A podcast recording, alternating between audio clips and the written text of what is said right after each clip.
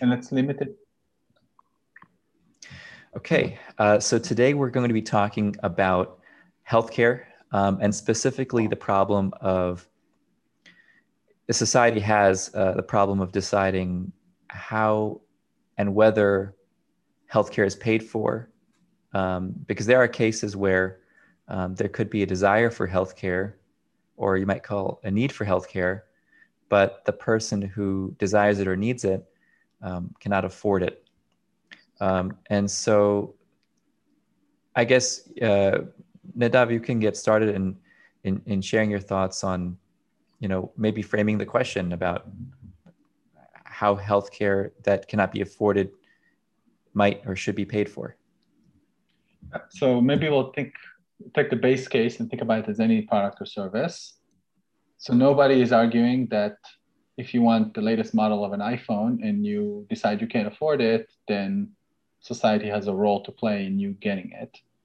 Um, but with healthcare, it's different. There's a moral aspect to it where we think that if there's a possibility, if it's going to save your life and it's possible to do in terms of healthcare technology or healthcare, the standard of healthcare today, then somebody should come in and come up with the money, basically. Mm-hmm. There's several issues here. One is what's the overall cost of healthcare to begin with for everybody, not just people who need it that can't afford it.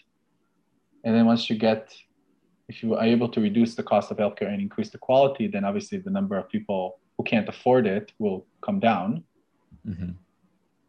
But then, and then the second issue is okay, once you have reduced the number of people who can't afford healthcare to the minimum that you can, how do you deal with it as a society? How do you address this need? Yeah. And I, I think that one of the issues is, is it's hard to draw a line between um, treatments that are extremely beneficial and extremely life-saving and extremely inexpensive for what they do to, on the other side, treatments that improve quality of life in a small way relative to their cost. Um, so, you know, when, even if we believe that there is some sort of societal obligation to pay for some health care, where's the line drawn? Um, you know, to give an example, uh, there are certain generic drugs that can be used in the treatment of cancer, and they can have a relatively low cost and they can have a relatively high benefit. And on the other hand, there are, um, you know, for example, a knee replacement surgery where it can be maybe expensive um, and it can improve the quality of life. Um, but it's clearly not as advantageous as having your life extended. Um, so, I mean, it, it is, I, I, guess the society has to come up with, uh, you know, wh- where to draw that line. Um, but maybe you're going in a different direction. Um, so, so actually, can you can you repeat like the question you were you were you were, you were trying to ask or you're asking? That's right. No, I, I actually was going in the same direction. Oh yeah. Okay. Um, and I think yes. I mean, in some senses, we should unpack what the word society means here. So imagine this wasn't healthcare. This was Ford Mustang, which is a sports car. Mm-hmm. So obviously, nobody says it's a moral issue. So then you just have a marketplace and you have people and then companies, and the companies are incentivized to reduce the price of sports cars and increase the quality because they want to sell more. Uh, and there's also pride in their work. The engineers that work on these cars care about producing the best product. And consumers save up for those or take a loan or whatever it is, or decide not to buy them and maybe they'll rent them or something like that. Mm-hmm. And to some extent, that should happen in healthcare. There are many, many procedures that you probably, sh- you know, it's okay that you don't have them, um, even yeah. though you would benefit from them. But but the issue is, how do you know when it stops becoming a sports car? Mm-hmm.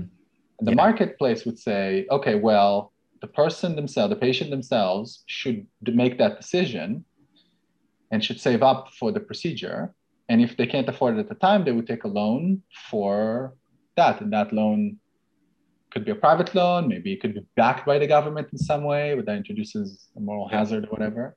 Or they can go on GoFundMe and try to convince other people to help them, or they can go to charity organizations like churches or whatever.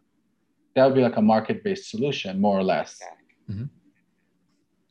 Yeah, and uh, so there there are, you know, mar- there's market-based insurance, and that that helps. I think that when when there is not a market-based solution, that's when um, you really have a question because you know let me give an example. There's uh, this expensive drug called spinraza and spin, uh, it has a uh, it's used in the treatment of i think i don't know exactly but maybe mus- muscular dystrophy. I'm not sure. But basically um, the vast majority of people who have this disease cannot afford this drug um, and usually you know insurance will will cover it when necessary. Um, and no one is going to get a loan for this drug. It's just not not not feasible. I mean, it's like mid six figures um, at a minimum, I think. Um, and it, it improves quality of life. It I don't know the details, but let's assume it does not extend life. Maybe it does, but let's assume it doesn't. Um, let's also assume i think i think it's reasonable to assume that if, if you started a gofundme campaign you're an average person it's not going to succeed. Like the average person maybe can get $10000 in gofundme for something but the average person without having much social media expertise is going to have a very difficult time getting half a million dollars.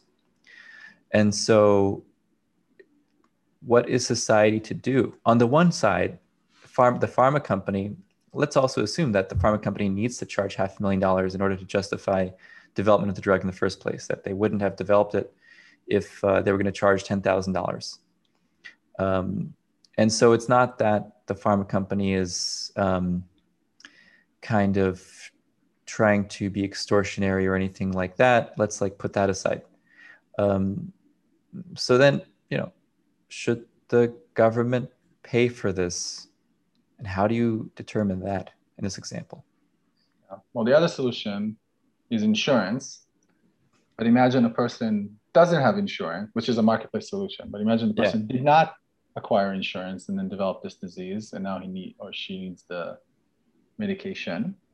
Well, on the face of it, you can say, okay, well, it's no problem for the government to do this because how many people are going to be in the situation, and this is a justified, obviously justified to be able to move. It's a huge improvement of life, and there's not going to be a lot of people who object for the government to pay for this person's disease.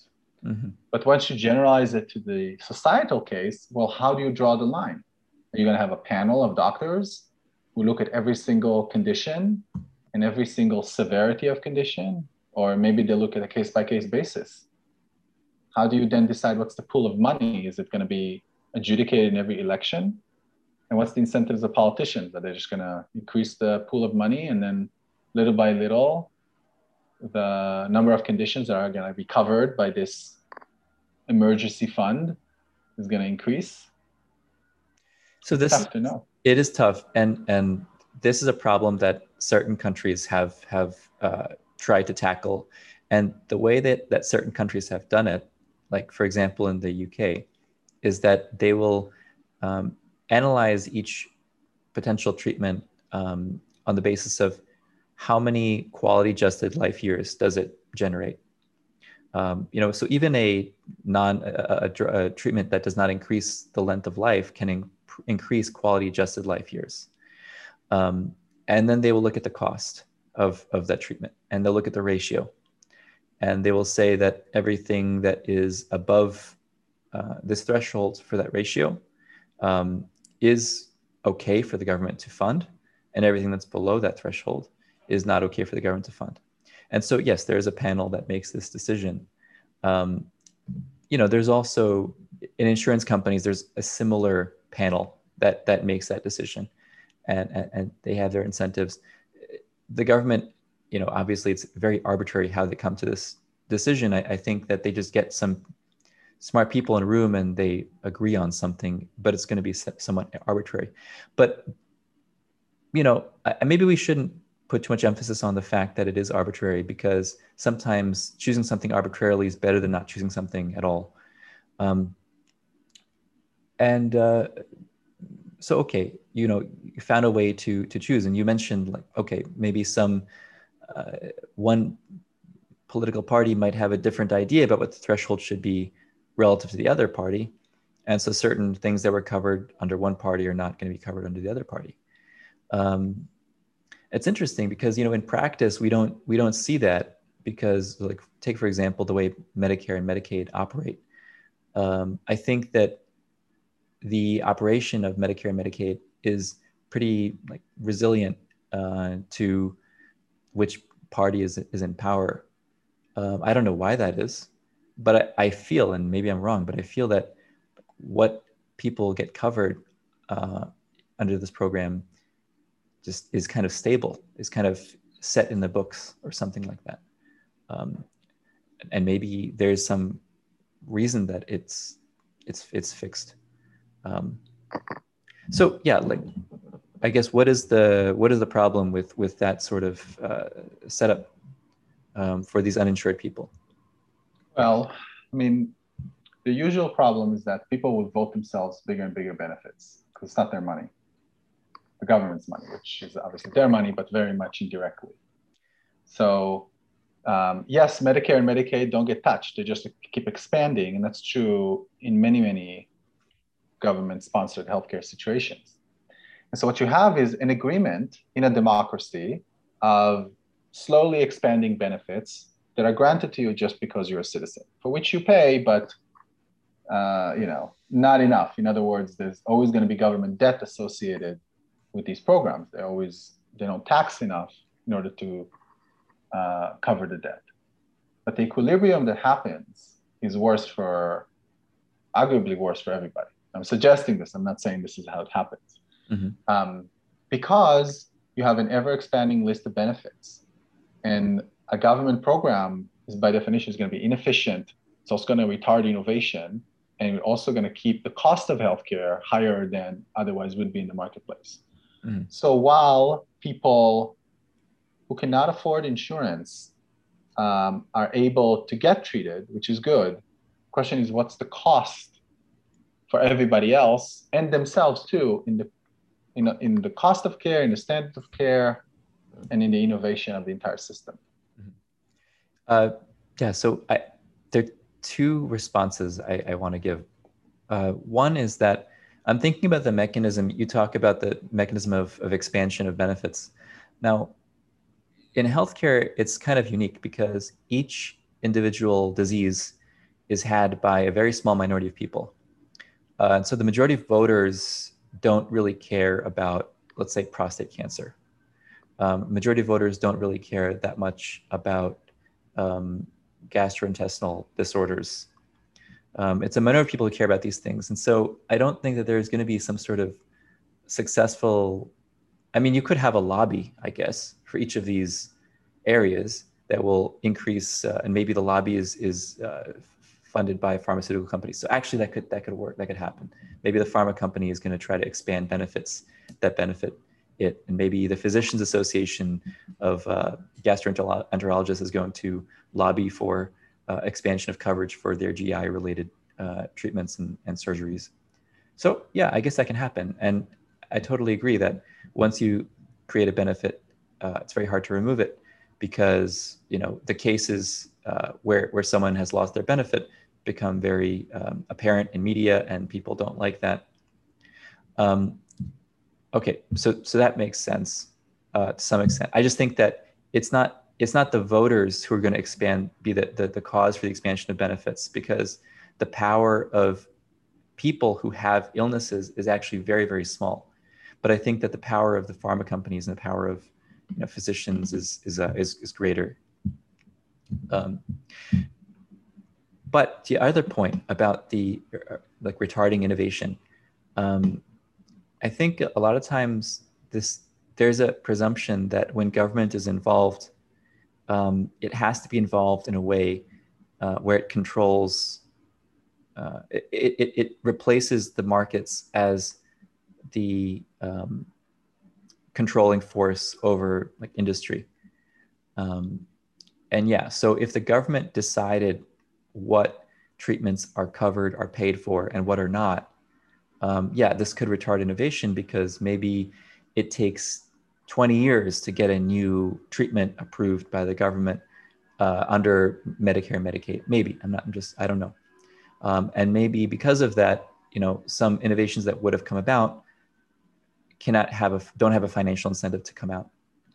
Um, I think that there is one conceivable solution to that, which is separating the market-based decision making from the funding. And so, like this is the idea that you see in charter schools, where um, you know this idea that used to be pretty popular, where uh, the government would give people a what do they call it?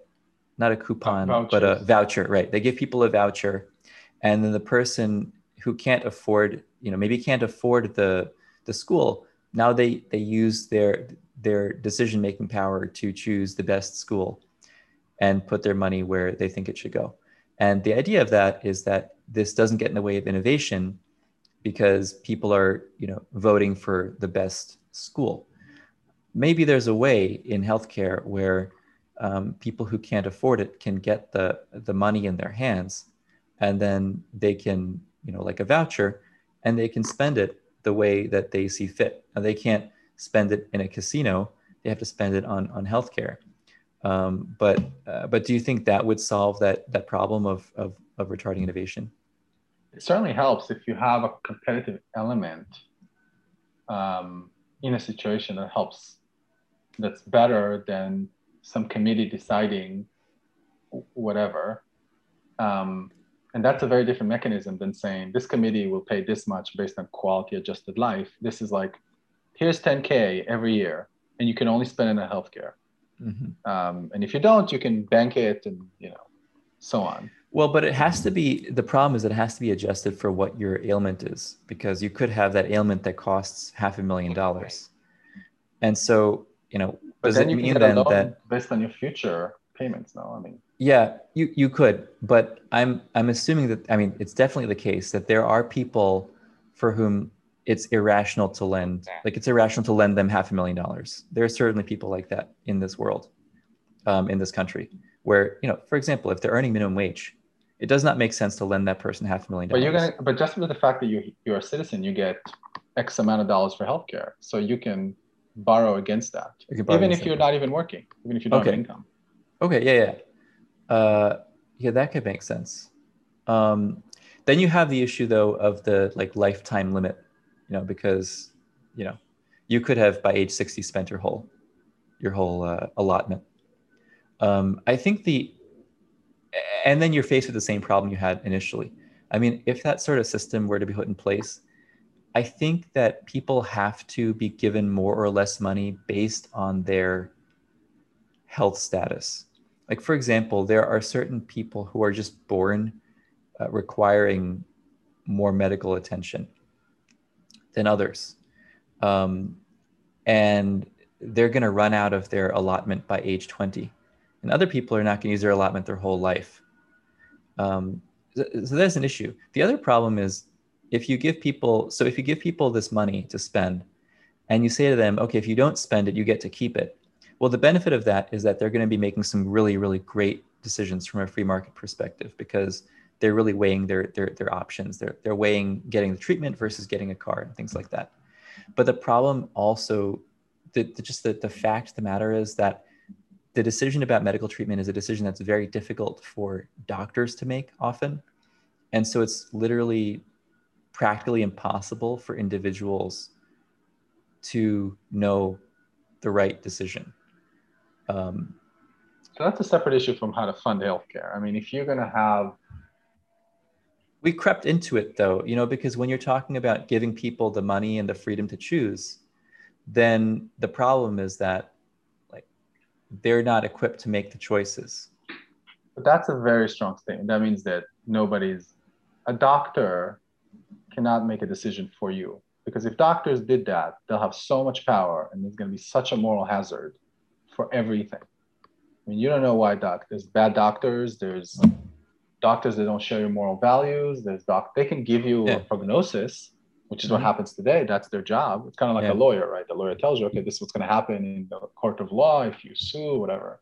Yeah. Sure, they can do that, but people are perfectly equipped to make their own decisions and they get medical advice to be sure, but that's, you know, we So can't remove decision making ability from people. Okay, right. Um, so today, like the doctor is going to give you advice, and they're going to what the doctor is doing for every patient is dumbing it down for them, um, kind of like an expert in a in a trial dumbs it down for the the jury. Like they they they simplify the situation so that an individual can make a decision, and they're like, look, if you do this treatment, this is what's going to happen in your life. Do this treatment, this is what's going to happen in your life. Um, and so they do that today, and people, you know, make their choices. Um, whether people make correct choices or not, and, and by the way, we we also believe that doctors are going to know well enough to make good, good give good advice. And I guess even if people were given the you know money, doctors can give the same exact advice they give now. The problem is that people will have to not only weigh what is the best health decision for them, but also think about like uh, cost adjusting each each option. And I believe that a large portion of the country, I mean, if these were questions given to people on a test, like in school, and they had to choose which is the, which is the best option based on some sort of principle, they would get these questions wrong. Like they would not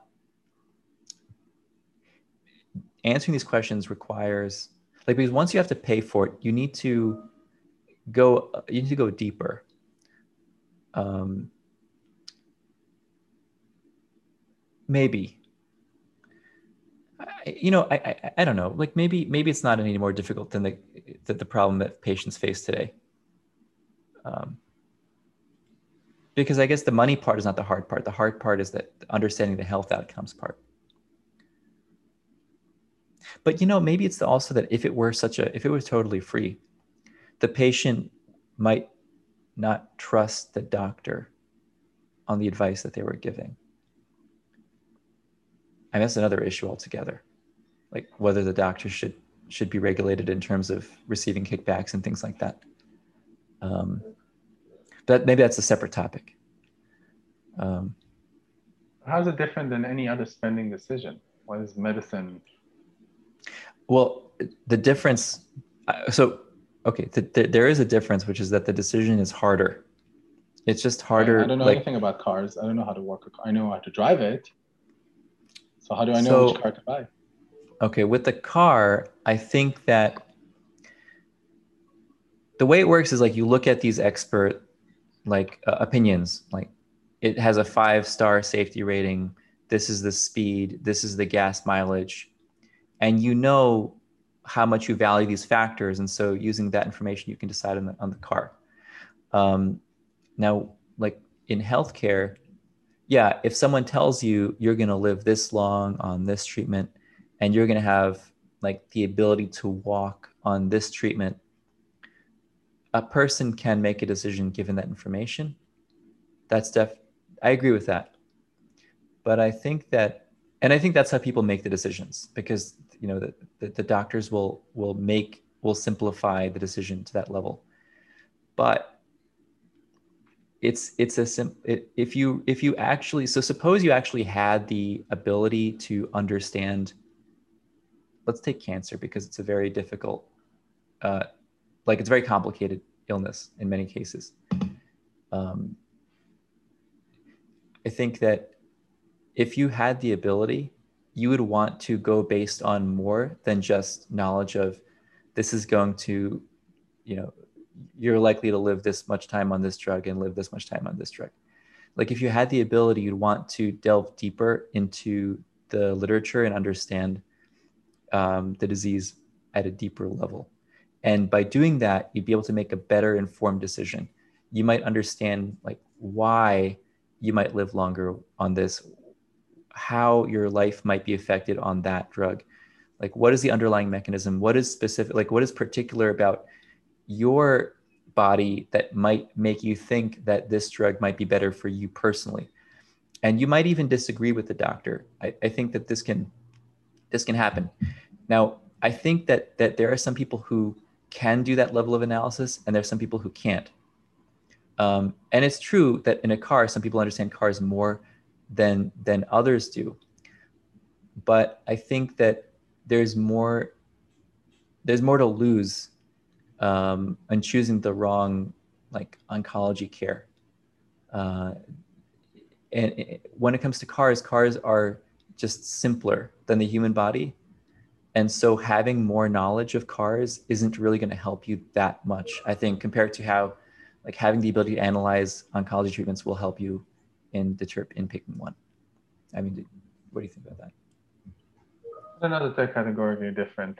It seems like yes, you are making an, a probability estimate in some ways, but you know, if you doubt your doctor, you can go get the second opinion. The other, the other thing is it empirically shows that people's satisfaction ratings of their doctors are correlated with life outcomes. Mm-hmm. So in mm-hmm. other words, not perfectly, but positively and significantly so. So mm-hmm. Mm-hmm. that does suggest people have an ability to judge. I also don't know that in a lot of cases, it's not clear what the best treatment is. Sometimes it's a decision okay do i want to prolong my life and have pain versus not? Yeah right. And that that's it seems like a personal decision. Right. But in many cases it's not the case that we're not sure what it is or yes there are options but it's not like they're so different you know? In any case i don't think this is category this particular aspect of healthcare is not categorically different in in most cases than buying a car, in my opinion. I mean, I don't know what would be the limiting principle by which you would, just because it's more complicated. So what if something is very simple, a person can be trusted to do it, but if something is more complicated, then the person is not trusted to do it. it's not about trusting. It's just about like if you were given a test, like there are certain principles, like given a set of principles, the test would say follow these principles and pick the best option and I think that people will get a higher score on the car test than on the cancer test.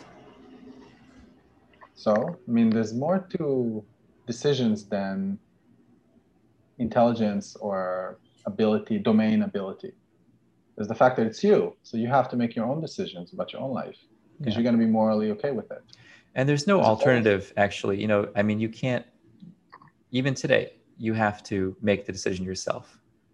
Um, so I guess I'm not even sure what I mean. Uh, like adding That's an interesting question. Adding money to the picture doesn't necessarily like I have some discomfort with with with this, and I, I think I'm trying to figure out why.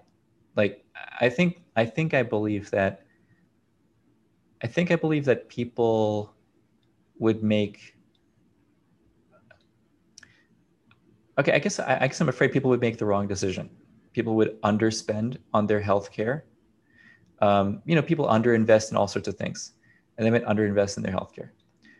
But you know, here's the funny thing. The funny thing is that you know the unintended result of that is the pharma company is going to reduce their well actually that's not a good thing necessarily they'll reduce their prices because the demand will go down but then certain certain treatments will never even come out because they won't invest in in uh, in, in producing them. Like so for example suppose there's some this this chronic you have this there's a chronic ailment and there's a treatment someone has to take for the rest of their life.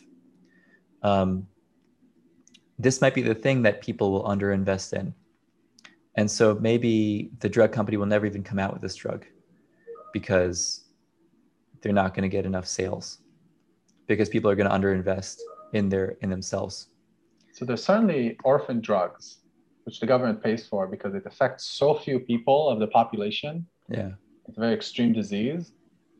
So the government, at least in the US, and I'm sure in other countries too, they, well, I guess most drugs are developed in the US, it doesn't matter. But in the US, they would help fund the, uh, the research for a drug like that, for example. So that would be like a, and that one doesn't have a lot of moral hazard actually compared to most healthcare schemes. There are also cases, there was one person in China many, several years ago who decided to sell his kidney. He was a teenager and to buy a Nintendo game or a Nintendo machine or something. Yeah. And he had some money left over after having sold his kidney. So I'm not sure what he did with that. But that seems like what you're talking about, which is like, I mean, the person is selling his kidney. It's not the same as healthcare, but you know. Yeah. And then you say, okay, well, that's his decision. Like, who, you know, who's to blame? But he's a teenager. So yeah, well, it's a special case because, he, well, suppose he was a 25 year old. Suppose that's yeah. the case. Well, if he's a 25 year old, it's easier to say, okay, well, I mean, that's not smart, but you're 25. I mean, what, you know? Yeah. If you're 18 or 16 or 14, then you can make an argument that the person cannot make their own decisions, that the guardians have to make their own decisions. So age would yeah. be one limiting factor for making your own decisions. Mental aptitude, you know, but that would be again the very minority of the population. But you can also imagine the opposite case where the, per- the person doesn't have want to have the treatment, but a doctor or a parent wants wants them to have the treatment, and then they die. The treatment doesn't work. Mm-hmm. I mean, there's no telling. And then the question is, well, why didn't you Well, the person should have made their own decision. They had. So yes, it's an imperfect situation because we don't know the future. But I, I, I just, I don't know that in this case having, unless the person, the person can say, I give you power of attorney, so you make the decision for me. But that, that something people, people, I, I think some people, people probably wouldn't do that generally if they have they do that at the end of their close to the end of their lives. Okay that's a special case where they they know they're not going to have you know the ability. But it, it, assuming the person ha- knows they're going to have the ability to make the decision they probably would want to make the decision themselves. Yeah. And i guess what i'm saying is that there is some minority of people who who will make decisions health decisions for themselves that they later will regret. And so you know the question is like what level of paternalism is is acceptable and what is not. I mean, it's kind of like if you, you know, if you have a park like where there's a cliff, you know, do you have like one small sign that says there's a cliff, don't go further? Or do you have a fence? You fence off the whole cliff? You know, like what is the right level? Um, is it like what level? I mean, and what are you, you know, what, what are you, is what you're getting in exchange for giving people the ability to choose their treatment worth it. Like yes it's certainly there's certainly a benefit to people choosing um, you know their treatments themselves because then you'll you'll theoretically at least have this efficient market. But you know what? There's actually there is there's an informational failure. So i think that the market um, if people choose their treatments themselves the, the market will be efficient if people make rational decisions but if people don't make rational decisions, then the market will be inefficient. And you might say, well, maybe there's no such thing as an irrational decision because it's their decision. It's either what they want or it's not. But I'm saying that there will be some decisions that are what they want, but they will re- regret those decisions and later realize they were irrational. So if we're talking about averages, because it's societally, yes, there'll be anecdotal people who would regret and be some people who would be happy to have some committee of doctors make decisions for them, which they can. They can sign off their decision making ability if they choose. But is that true on average? Like on average, when people make get probabilities from doctors, they get doctors' opinion, they're not going to make the right, the rational decision given the information. Yeah. Maybe you're right. Maybe on average, decisions will be better. Maybe on average, the decisions will be more like closer to the efficient equilibrium because right so today what is happening is there may be overtreatment in certain cases because of the panel approach. Um, and my concern is that in some cases there might be undertreatment. Uh, maybe those two things balance each other out somehow. And maybe in the end it's it's it's better to you know have some decisions be suboptimal but on average decisions are better. And the key point is do you make the person who's paying for the healthcare the same as the person who's making the decision about what to get if they're the same, then you get the most efficiency in terms of, on average, doing the procedures that you should have versus the procedures you shouldn't have. And in terms of innovation, you have the most accurate assessment of what the market wants on average. But if you separate them, then you get inefficiencies, but then maybe you can solve corner cases where the person really can't afford something, or maybe they just don't make the right decision habitually. Yeah. And, you know, should you plan your system for the corner cases or should you plan it for the average? And I guess you should plan it for the average as long as there's kind of this uh, like no one is like the system's not set up to fail certain people so like you mentioned you know people who maybe uh, they you know they just don't have the capacity to make decisions. And there are people like that people who could be in a vegetative state or people who um, just have some developmental disorder. You know those people have to be cared for. But put those aside you know that's not that important because that's a, that's a minority a small minority of the population.